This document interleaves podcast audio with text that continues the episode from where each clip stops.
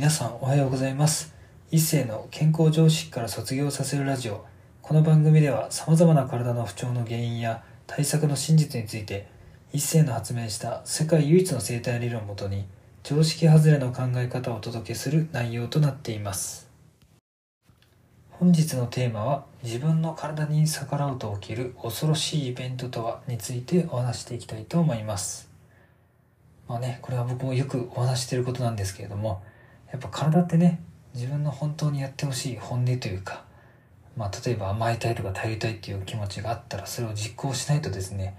まあ、病気にしたり人間関係のトラブルを起こさせたり、まあ、それこそ事故に合わせたりとかをしてそのね本当に思ってることを徹底的に実行させようとしていきます。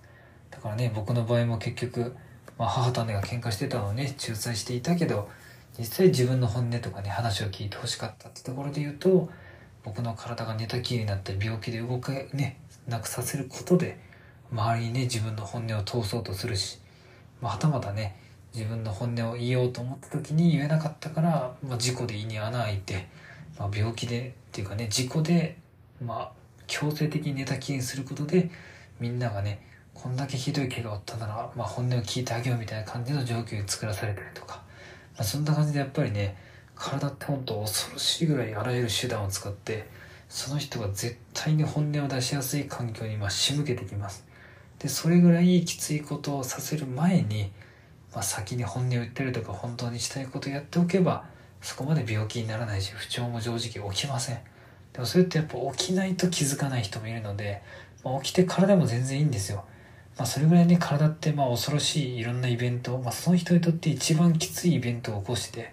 それで自分の体をいじ、ね、最優先に考えて動いてほしいってことを気づいてほしいから、まあ、そういう病気とかね腰痛とかすごい辛いしびれとか、まあ、人間関係のトラブルとかを起こさせることで自分の体を最優先させようとしてきます、まあ、そこさえ分かっておけばね自分の体とか本音を最優先で動いておけば、まあ、不調も起きないしトラブルも起きないってことなので是非ねもうそれぐらいシンプルに考えた方がいいです。だからもう恐ろしいイベントが起きるからこそ自分の体に逆らっちゃダメですよってところを念頭に置いておくだけでいいので是非ね僕みたいに胃に穴開いたりとか、まあ、寝たきりになることを